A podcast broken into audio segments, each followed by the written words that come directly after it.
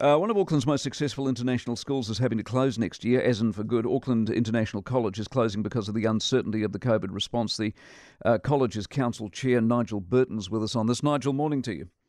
Good morning, Mike. So you do baccalaureate, right? Yes, IB only. And once the students from offshore couldn't come in, that was the beginning of the end, or were you still hopeful?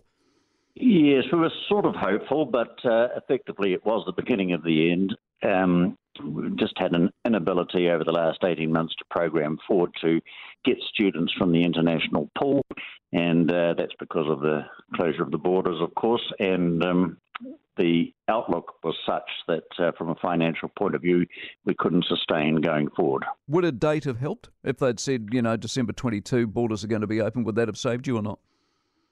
Um, I think that that notice had been given early enough, it could have, but um, no, it's been a long haul with an inability to bring people in and out over the last 18 months effectively. And then to move forward, we, we op- operate on a, on, on a um, well, there's, there's three um, classes that we give uh, year 11, 12, and 13. 12 and 13 of the International Baccalaureate diploma courses, and the, and the year 11 is a pre IB. So we've got to actually, what I should be saying is that there is a cumulative effect moving forward to be able to get the students for years ahead. Yeah, you've got to feed them in. Got to feed them in, yeah. Yeah, exactly. D- demand, if you could open tomorrow, would there be a demand from international students to come back to New Zealand and study here? Mm, um, we don't think so.